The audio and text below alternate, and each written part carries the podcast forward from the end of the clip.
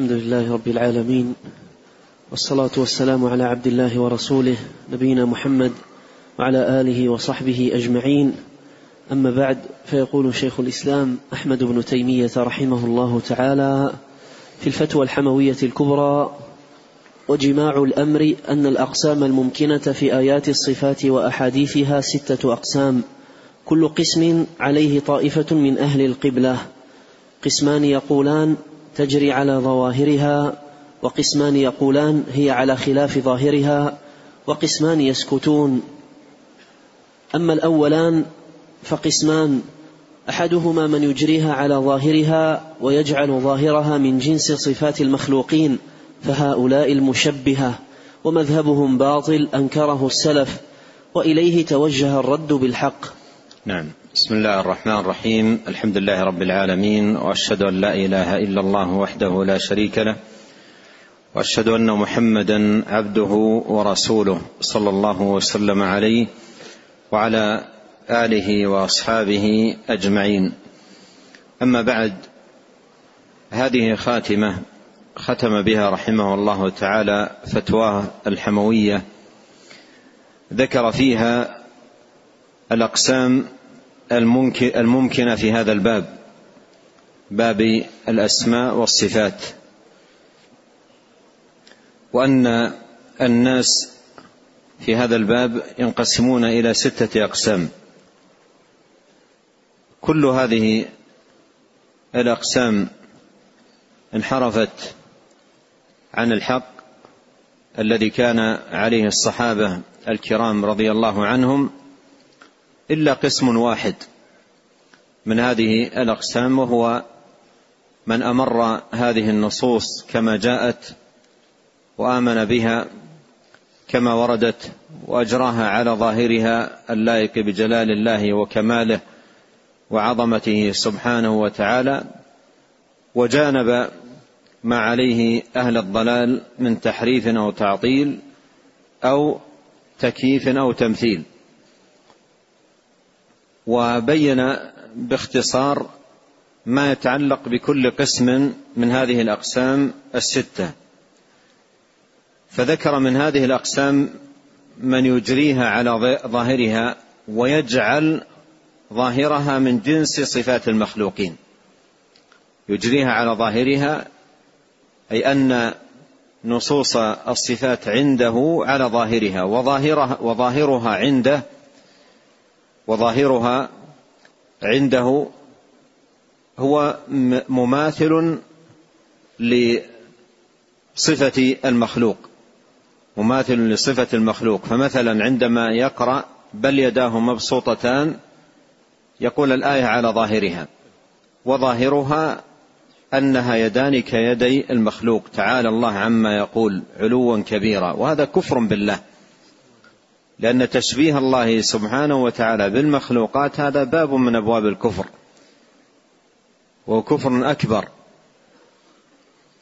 والله يقول ليس كمثله شيء وهو السميع البصير، ويقول جل وعلا هل تعلم له سميا، ويقول ولم يكن له كفوا أحد، ويقول فلا تضربوا لله الأمثال، ويقول فلا تجعلوا لله أندادا، تنزه وتقدس وتعالى عن النظير والشبيه والمثيل. فهؤلاء قال هم المشبهة، ومذهبهم باطل أنكره السلف، وإليه توجه الرد بالحق. ومعنى توجه أي ظهر وبان، الرد بالحق أي فيما جاء من النصوص وفي تقريرات أئمة السلف رحمهم الله تعالى في إنكار هذه الضلالة الباطلة، ضلالة المشبهة. نعم. قال رحمه الله تعالى: والثاني من يجريها على ظاهرها اللائق بجلال الله، كما يجري ظاهر اسم العليم والقدير والرب والإله والموجود والذات ونحو ذلك على ظاهرها اللائق بجلال الله، فإن ظواهر هذه الصفات في حق المخلوقين إما جوهر محدث وإما عرض قائم به، فالعلم والقدرة والكلام والمشيئة والرحمة والرضا والغضب ونحو ذلك في حق العبد أعراض، والوجه واليد والعين في حقه أجسام. فإذا كان الله موصوفا عند عامة أهل الإثبات بأن له علما وقدرة وكلاما ومشيئة، وإن لم يكن ذلك عرضا يجوز عليه ما يجوز على صفات المخلوقين، جاز أن يكون وجه الله ويداه ليست أجساما، ويجوز عليها ما يجوز على صفات المخلوقين. يجوز بدون واو. جاز أن يكون وجه الله ويداه ليست أجساما يجوز عليها ما يجوز على صفات المخلوقين. وهذا هو المذهب الذي حكاه الخطابي وغيره من السلف، وعليه يدل كلام جمهورهم، وكلام الباقين لا يخالفه، وهو أمر واضح. فإن الصفات كالذات، فكما أن ذات الله ثابتة حقيقة من غير أن تكون من جنس المخلوقات، فصفاته ثابتة حقيقة من غير أن تكون من جنس صفات المخلوقات. فمن قال لا أعقل علما ويدا إلا من جنس العلم واليد المعهودين، قيل له فكيف تعقل ذاتا من غير جنس ذوات المخلوقين؟ ومن المعلوم أن صفات كل موصوف تناسب ذاته وتلائم حقيقته، فمن لم يفهم من صفات الرب الذي ليس كمثله شيء إلا ما يناسب المخلوق فقد ضل في عقله ودينه. وما أحسن ما قال بعضهم إذا قال لك الجهمي كيف استوى وكيف ينزل إلى السماء الدنيا وكيف يداه ونحو ذلك، فقل له كيف هو في نفسه، فإذا قال لك لا يعلم ما هو إلا هو وكنه الباري غير معلوم للبشر، فقل له فالعلم بكيفية الصفة مستلزم للعلم بكيفية الموصوف، فكيف يمكن أن تعلم بكيفية صفة الموصوف ولم تعلم كيفيته؟ وإنما تعلم الذات والصفات من حيث الجملة على الوجه الذي ينبغي له. بل هذه المخلوقات في الجنة قد ثبت عن ابن عباس رضي الله عنهما أنه قال ليس في الجنة مما في الدنيا إلا الأسماء، وقد أخبر الله أنه لا تعلم نفس ما أخفي لهم من قرة أعين، وأخبر النبي صلى الله عليه وسلم إن في الجنة ما لا عين رأت ولا أذن سمعت ولا خطر على قلب بشر. فإذا كان نعيم الجنة وهو خلق من مخلوقات الله كذلك، فما الظن بالخالق سبحانه وتعالى؟ وهذه الروح التي في بني آدم قد علم العاقل اضطراب الناس فيها وإمساك النصوص عن بيان كيفيتها، أفلا يعتبر العاقل بها عن الكلام في كيفية الله تعالى، مع أن نقطع بأن الروح في البدن، وأنها تخرج منه وتعرج إلى السماء، وأنها تسل منه وقت النزع كما نطقت بذلك النصوص الصحيحة، لا نغالي في تجريدها غلو المتفلسفة ومن وافقهم، حيث نفوا عنها الصعود والنزول والاتصال بالبدن والانفصال عنه، وتخبطوا فيها حيث رأوها من غير جنس البدن وصفاته. فعدم مماثلة مماثلتها للبدن لا ينفي أن تكون الصفات ثابتة لها بحسبها، إلا أن يفسروا كلامهم بما يوافق النصوص فيكونون قد أخطأوا في اللفظ، وأنى لهم بذلك. هذا بيان للقسم الثاني من الأقسام الممكنة في باب الصفات، ذكر فيه رحمه الله تعالى ما عليه أهل السنة والجماعة، هو إجراء النصوص نصوص الصفات على ظاهرها والإيمان بها كما جاءت، مع اعتقاد أن الظاهر المتبادر من هذه النصوص هو معنى يليق بالله سبحانه وتعالى، لا يماثل ولا يشابه الوصف الذي في المخلوقين. وإذا قال قائل لا نعقل يدا إلا من جنس هذا الذي نراه في الشاهد، أو لا نعقل وجها إلا من جنس ما نراه في الشاهد أو نحو ذلك، فهذا له جوابه كما بين أهل العلم، لأن إضافة الصفة إلى موصوف معين فإن الصفة تليق بهذا الموصوف الذي أضيفت إليه، وهذا أمر نعلمه في الشاهد، فالصفة باعتبار من أضيفت إليه. فإذا أضيفت الصفة إلى من ليس كمثله شيء كانت الصفة ليس كمثلها صفة، كما قال الله سبحانه وتعالى: ليس كمثله شيء وهو السميع البصير. ويقال لهذا القائل أن لا نعقل في, في, في باب الصفات إلا ما نراه في الشاهد، يقال له: ألست تثبت له ذاتا لا كالذوات؟ فالقول في الصفات كالقول في الذات، كما أنك تثبت ذاتا له لا كالذوات فأثبت له سبحانه وتعالى صفات لا كالصفات. وهذا هو الواجب، لأن صفات الله سبحانه وتعالى تليق بعظمة الله وجلاله وكماله، وهي ثابتة له جل وعلا، وهو سبحانه وتعالى منزه عن صفات المخلوقين، كما قال جل في علاه: ليس كمثله شيء وهو السميع البصير. وإذا بحث إنسان عن الكيفية فإن كيفية صفات الله تبارك وتعالى ليست معلومة، كما قال أئمة السلف: أمروها كما جاءت بلا كيف، كما قال الإمام مالك: والكيف غير معقول، وفي رواية: والكيف مجهول. يقول شيخ الإسلام رحمه الله: وما أحسن ما قال بعضهم إذا قال لك الجهمي: كيف استوى وكيف ينزل إلى السماء الدنيا وكيف يداه ونحو ذلك، فقل له: كيف هو في نفس الأمر، يعني أخبرنا عن كيفية الذات. فإذا قال لك: لا يعلم ما هو إلا هو، وكنه الباري غير معلوم للبشر، فقل له: فالعلم بكيفية الصفات مستلزم للعلم بكيفية الموصوف، لأن القول في الصفات فرع عن القول في الذات.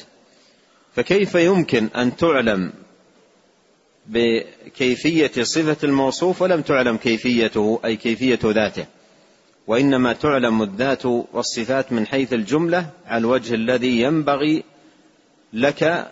بل هذا المخلوق في الجنة فقد ثبت عن ابن عباس رضي الله عنهما أنه قال: ليس في الدنيا مما في الجنة إلا الأسماء. وهذا مثال ذكره رحمه الله تعالى يبين ذلك. إذا كان ما يتعلق بنعيم الجنة وقد ذكر في كتاب الله وسنة النبي صلى الله عليه وسلم، ذكر العنب، ذكر الرمان، ذكر العسل، ذكرت الأنهار، ذكرت الأشجار. ويقول ابن عباس رضي الله عنهما: ليس في الدنيا مما في الجنة إلا الأسماء. عنب في الجنة لكن ليس كعنب الدنيا. وفي صلاة الكسوف تقدم النبي صلى الله عليه وسلم ثم أخبر الصحابة أنه رأى الجنة وقال: مددت يدي لأقطف عنقودا من عنبها، ولو قطفته لأكلتم منه ما بقيت الدنيا، عنقود واحد لأكلتم منه، أي جميع الناس إلى نهاية الدنيا. فلا يقارن نعيم بنعيم، لا يقارن عنب بعنب. فإذا كان هذا في المخلوقات، في الجنة عنب والدنيا عنب، وهو, وهو في الدنيا عنب حقيقي وفي الجنة عنب حقيقي، لكن ليس العنب كالعنب. هذا نعلمه من هذه المخلوقات، فكيف في الفرق بين الخالق والمخلوق سبحانه وتعالى؟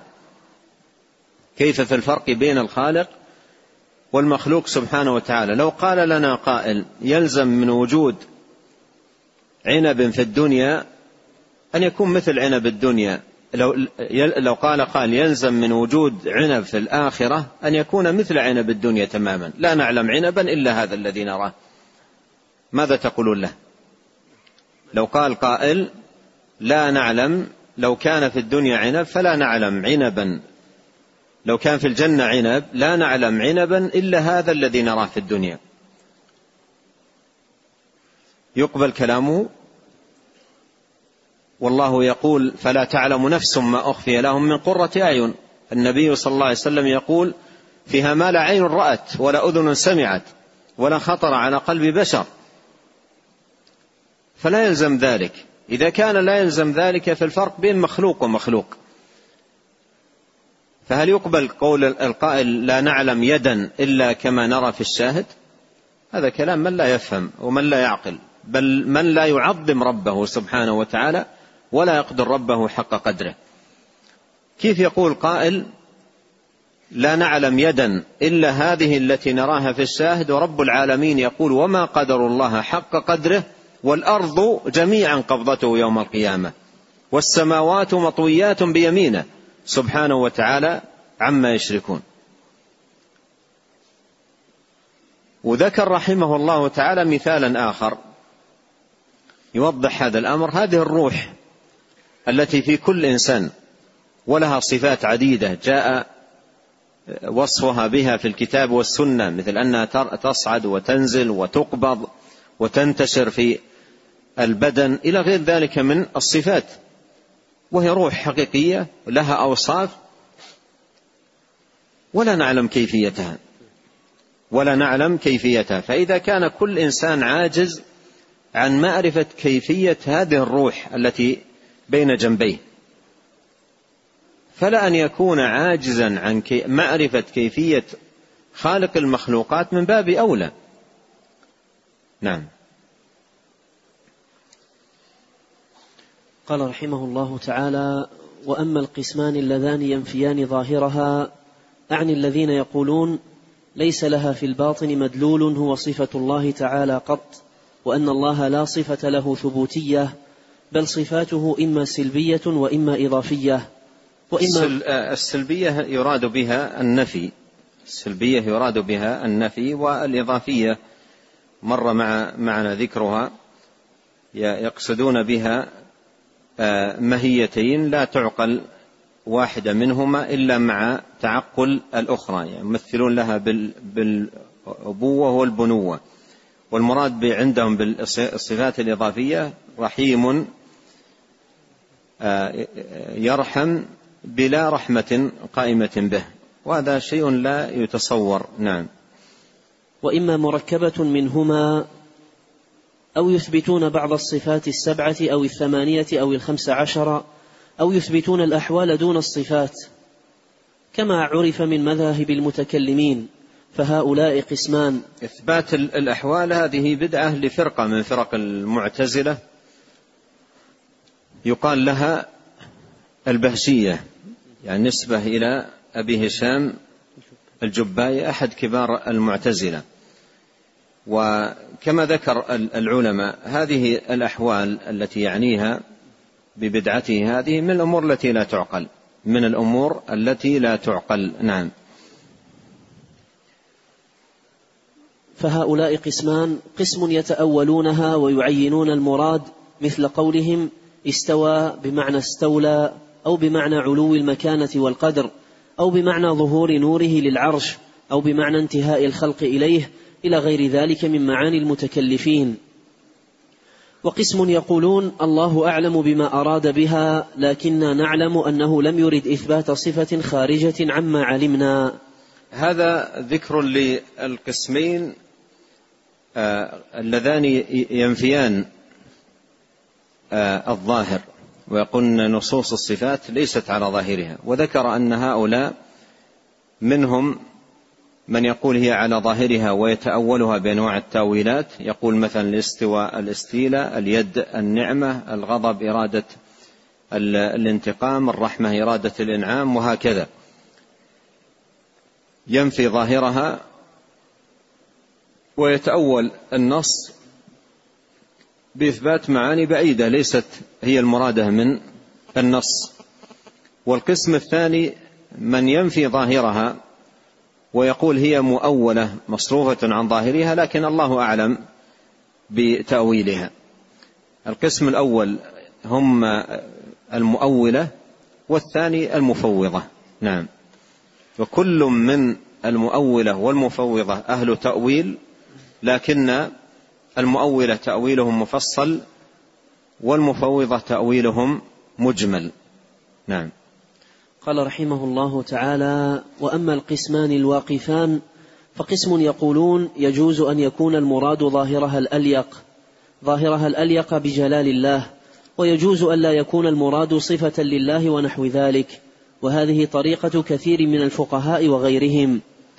وقوم يمسكون عن هذا كله ولا يزيدون عن تلاوة القرآن وقراءة الحديث، معرضين بقلوبهم وألسنتهم عن هذه التقديرات.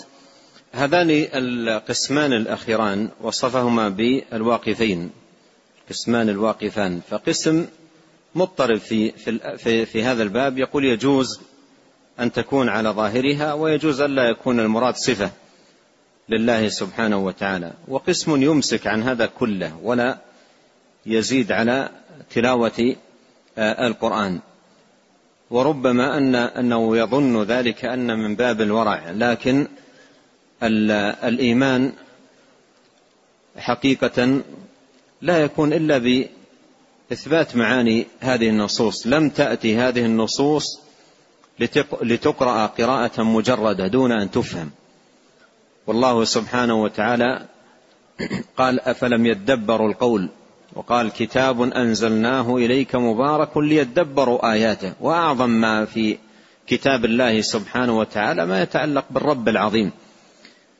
من ذكر لأسمائه وصفاته الدالة على عظمته. أفيكون حظ المرء من هذا الباب العظيم من كتاب الله سبحانه وتعالى ونصيبه منه مجرد القراءة دون فهم؟ نعم. قال رحمه الله تعالى: فهذه الأقسام الستة لا يمكن لا يمكن لا يمكن الرجل أن يخرج عن قسم منها.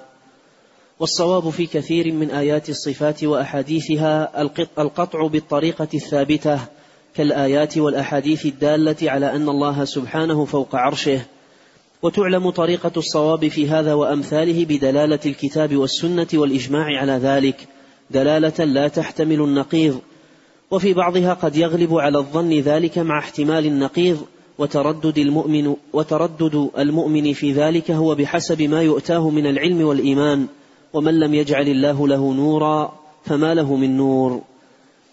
ومن اشتبه عليه ذلك أو غيره فليدع بما رواه مسلم في صحيحه عن عائشة رضي الله عنها قالت: كان رسول الله صلى الله عليه وسلم إذا قام من الليل يصلي يقول: اللهم رب جبرائيل وميكائيل وإسرافيل فاطر السماوات والأرض عالم الغيب والشهادة، أنت تحكم بين عبادك فيما كانوا فيه يختلفون، اهدني لما اختلف فيه من الحق بإذنك، إنك تهدي من تشاء إلى صراط مستقيم. وفي رواية لأبي داود: كان يكبر في صلاته ثم يقول ذلك. فإذا افتقر العبد إلى الله ودعاه وأدمن النظر في كلام الله وكلام رسوله وكلام الصحابة والتابعين وأئمة المسلمين انفتح له طريق الهدى. هذا هذه وصية عظيمة جدا يوصي بها شيخ الإسلام هنا، وكثيرا ما كان رحمه الله تعالى يوصي بهذه الوصية. وحقيقة جدير بكل مسلم أن يعتني بهذه الوصية العظيمة، وهي تتلخص في أمرين: الأول الدعاء وصدق اللجوء إلى الله سبحانه وتعالى الذي بيده أزمة الأمور، والهداية بيد الله وهي منة الله سبحانه وتعالى على من شاء من عباده. فكثيرا ما كان يوصي شيخ الإسلام بن تيمية رحمه الله تعالى بالعناية بهذه الدعوة، ولا سيما من اشتبهت عليه الأمور والتبست عليه الطرق واضطربت الأحوال، فيجد مثلا أناسا يقولون كذا وآخرون يقولون كذا ولم يتبين له في ذلك الحق والهدى، فليلجأ إلى الله وليضرع إليه بهذه الدعوة التي كان نبينا عليه الصلاة والسلام يستفتح بها صلاته من الليل. ولهذا جاء في رواية للحديث: يكبر في صلاته أي من الليل ثم يقول ذلك، أي يستفتح بها, بها صلاته من الليل: اللهم رب جبريل وميكائيل وإسرافيل عالم الغيب فاطر السماوات والأرض عالم الغيب والشهادة، أنت تحكم بين عبادك فيما كانوا فيه يختلفون، اهدني لما اختلف فيه من الحق بإذنك، إنك تهدي من تشاء إلى صراط مستقيم.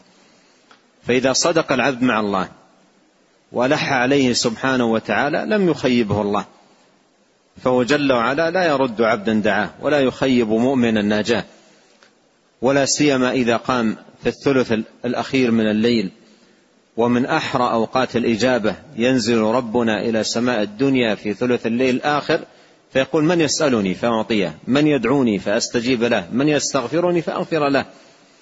فإذا قام من الليل وحافظ على هذه الدعوة مستفتحا بها صلاته من الليل صادقا مع الله في لجوءه إليه جل وعلا، هداه الله عز وجل إلى الصراط المستقيم.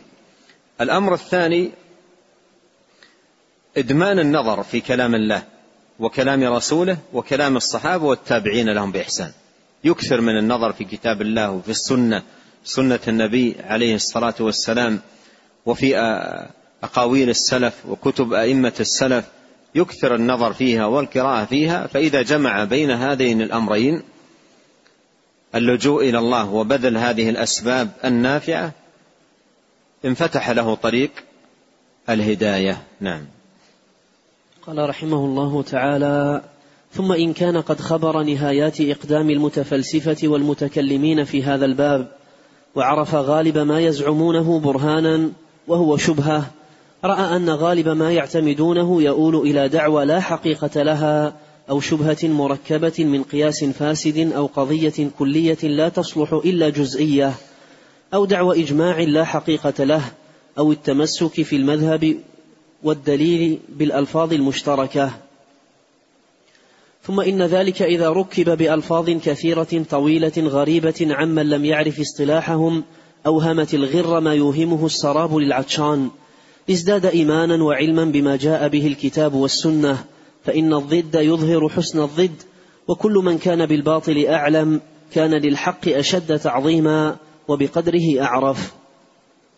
فأما المتوسط من المتكلمين فيخاف عليه ما لا يخاف على من لم يدخل فيه، وعلى من قد أنهاه نهايته، فإن من لم يدخل فيه هو في عافية، ومن أنهاه قد عرف الغاية فما بقي يخاف من شيء آخر، فإذا ظهر له الحق وهو عطشان إليه قبله. وأما المتوسط فمتوهم بما تلقاه من المقالات المأخوذة تقليدا لمعظمه وتهوي تقليدا لمعظمه وتهويلا. وقد قال الناس: أكثر ما يفسد الدنيا نصف متكلم ونصف متفقه ونصف متطبب ونصف نحوي، هذا يفسد الأديان وهذا يفسد البلدان وهذا يفسد الأبدان وهذا يفسد اللسان. هنا يذكر رحمه الله تعالى ما يتعلق بعلم الكلام وعلماء الكلام، وأن من دخل في علم الكلام لا يخلو إما أن يكون مبتدئ أو أن يكون متوسط أو أن يكون منتهي. فبين أولا ما يتعلق بمن بلغوا في علم الكلام نهايته، من بلغوا في علم الكلام نهايته من يطالع سير هؤلاء يجد أنهم أعلنوا في نهاية هذا المطاف الطويل والعمر الطويل في هذا العلم أنهم لم يصلوا إلا إلى طريق مغلقة لا توصل إلى الحق ولا تبين من خلالها هدى، بل لا تصل بصاحبها إلا إلى الشك والاضطراب، كما قال القائل: نهاية إقدام العقول عقال، وآخر سعي العالمين ضلال، لم نستفد من جمعنا طول عمرنا سوى أن جمعنا قيل وقالوا.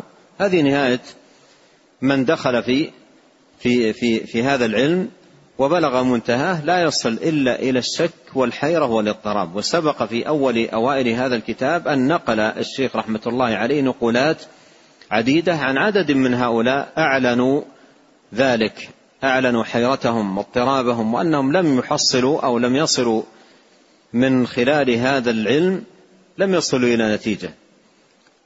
وبعضهم كانت عبارته في هذا الباب أن الطريق مسدود، أن الطريق يعني مسدود لبلوغ الحق من خلال هذا العلم علم الكلام، وأن نهاية من يدخل هذا الطريق لا يصل إلا, إلا إلى ضلال. ألفاظ كلها حول هذا المعنى. فمن رأى في سير هؤلاء اعتبر والتعظ، يقول: إذا كان هؤلاء لم يصلوا إلا إلى طريق مسدود فالسعيد من اتعظ بغيره. أرأيتم لو أن شخصا أراد السفر إلى وجهة معينة إلى بلد ما وسلك طريقا، وصل إلى نهايته وتعب في الطريق من حفر ومؤذيات وهوام وغير ذلك، إلى أن وصل في النهاية وتبين أنه ليس هو الطريق، مغلق الطريق، ورجع، وصل إليك وقد رجع من، وسألته وأنت تريد نفس المكان، وقال لك أنا مسيت وتعبت وحصل لي كذا إلى آخره، وجدته مغلق. هل العاقل يدخل طريقا مثل ذلك وقد شهد أساطينه وأكابره أنهم لم يحصلوا إلا الحيرة والضلال، أنهم لم يحصلوا إلا الشك؟ ففيما يتعلق بأساطين هؤلاء وكبار هؤلاء، في نهاية المطاف أعلنوها صريحة أنهم لم يحصلوا إلا الخيبة، وأن الحق بلوغه من خلال هذا الطريق مغلق وموصد، وأنه لا يمكن أن يحصل الحق والهدى من, من, من هذا الطريق، الفلسفة وعلم الكلام. هذا فيما يتعلق بمن بلغ في هذا العلم نهايته.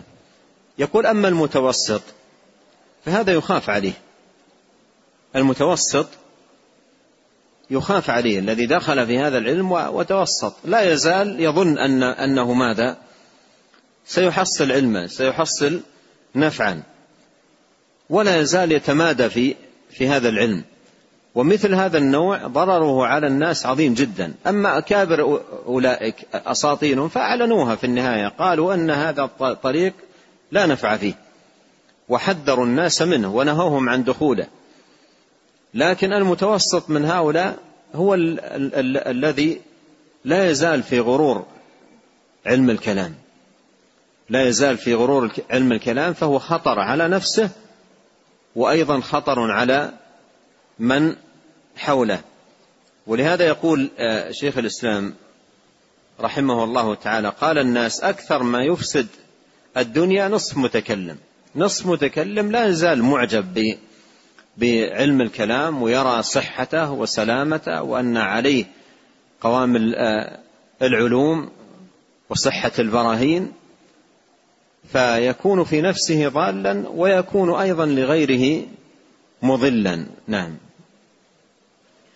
قال رحمه الله تعالى: ومن علم أن المتكلمين من المتفلسفة وغيرهم هم في الغالب في قول مختلف يؤفك عنه من أفك، يعلم الذكي منهم العاقل أنه ليس هو فيما يقوله على بصيرة، وأن حجته ليست بينة، وإنما هي كما قيل فيها حجج تهافت كالزجاج تخالها حقا وكل كاسر مكسور.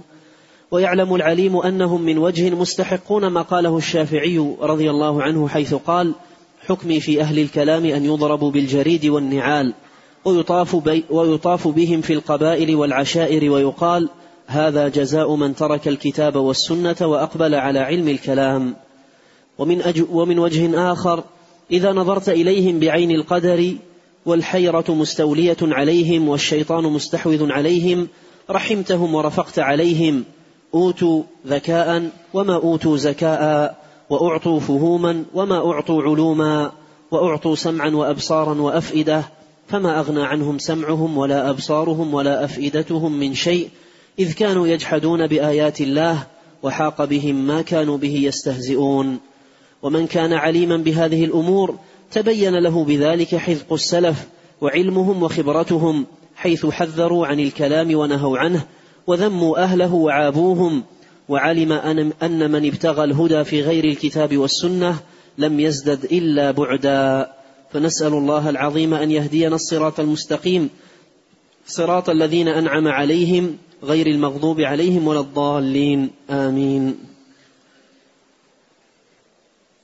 يقول رحمه الله تعالى فيما يتعلق بهؤلاء علم الكلام: أن صاحب الحق إذا نظر إليهم لا يخلو نظره إليهم من حالتين: إما أن ينظر إليهم بعين الشرع أو ينظر إليهم بعين القدر.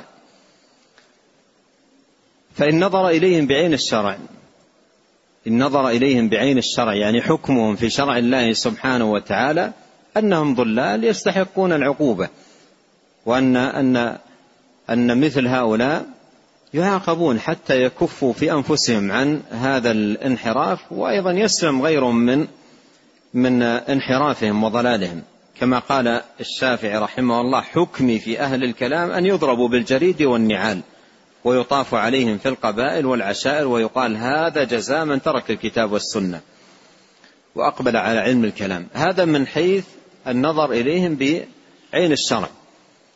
وإذا نظر الإنسان إليهم بعين القدر والحيرة مستولى عليهم والشيطان مستحوذ عليهم يرحمهم يرحمهم ويعطف عليهم ويتمنى في نفسه لو أن لو أنهم تابوا من هذا العلم، ويحرص على أن يقدم لهم من النصيحة والبيان ما يكون سببا لهدايتهم. وقد فعل شيخ الإسلام وصنف هذا الكتاب مع هؤلاء أمورا عجب في مناصحتهم ودعوتهم وبيان الحق لهم والصبر على الإجابة على شبهاتهم ومناقشتهم والتأني بهم، بذل في ذلك جهودا عجيبة للغاية يعلمها من يقرأ كتبه رحمه الله تعالى ومن يقرأ سيرته رحمه الله. وقوله هنا رحمت رحمتهم ورفقت عليهم، هكذا في النسخة، في بعض النسخ وترفقت بهم، رحمتهم وترفقت بهم. والذي بين أيدينا هذا رحمتهم لعلها ورققت عليهم، رحمتهم ورققت أي كنت رقيقا على هؤلاء، أو يكون كما في بعض النسخ وترفقت بهم، رحمتهم وترفقت بهم، أو رحمتهم ورققت عليهم. ثم بين حالهم أن عندهم ذكاء لكن ليس عندهم ذكاء، وعندهم علوم ولكنهم ليس عندهم فهوم، أعطوا سمعا وأبصارا وأفئدة فما أغنى سمعهم ولا أبصارهم ولا أفئدتهم من شيء إذ كانوا يجحدون بآيات الله وحاق بهم ما كانوا به يستهزئون.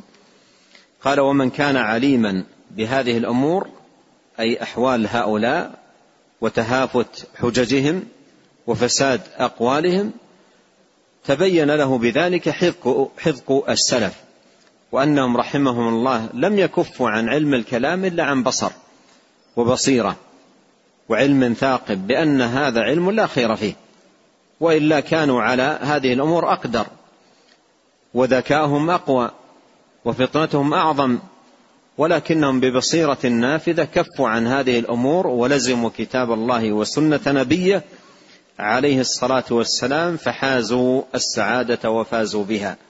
قال تبين له بذلك حذق السلف وعلمهم وخبرتهم، حيث حذروا عن علم الكلام ونهوا عنه وذموا أهله وعابوهم.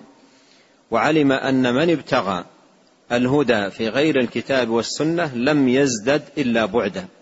وكان رحمه الله تعالى كثيرا ما يقول من فارق الدليل ضل السبيل، ولا دليل إلا بما جاء به الرسول صلى الله عليه وسلم. ثم ختم رحمه الله تعالى بهذه الدعوة، سؤال الله الهداية للصراط المستقيم، صراط الذين أنعم الله, أنعم الله عليهم غير المغضوب عليهم ولا الضالين. ونسأل الله الكريم رب العرش العظيم أن يجزي شيخ الإسلام ابن تيمية رحمه الله تعالى خير الجزاء على هذه الفتية العظيمة النافعة، وأن ينفعنا أجمعين بما علمنا، وأن يزيدنا علما، وأن يصلح لنا شأننا كله، وألا يكلنا إلى أنفسنا طرفة عين. وأحب أن أنبه الإخوة الكرام أن هذا الدرس درس الفجر يتوقف اعتبارا من هذا اليوم، يتوقف لمدة أسبوعين، الأسبوع القادم وأيضا الأسبوع الذي يليه. وفي الأسبوع الثالث نعود إن شاء الله لهذا المجلس، وستكون القراءة بإذن الله تبارك وتعالى في كتاب التوضيح والبيان لشجرة الإيمان للشيخ عبد الرحمن بن ناصر السعدي رحمه الله تعالى. وصلى الله وسلم على عبد الله ورسوله نبينا محمد وآله وصحبه. جزاكم الله خيرا.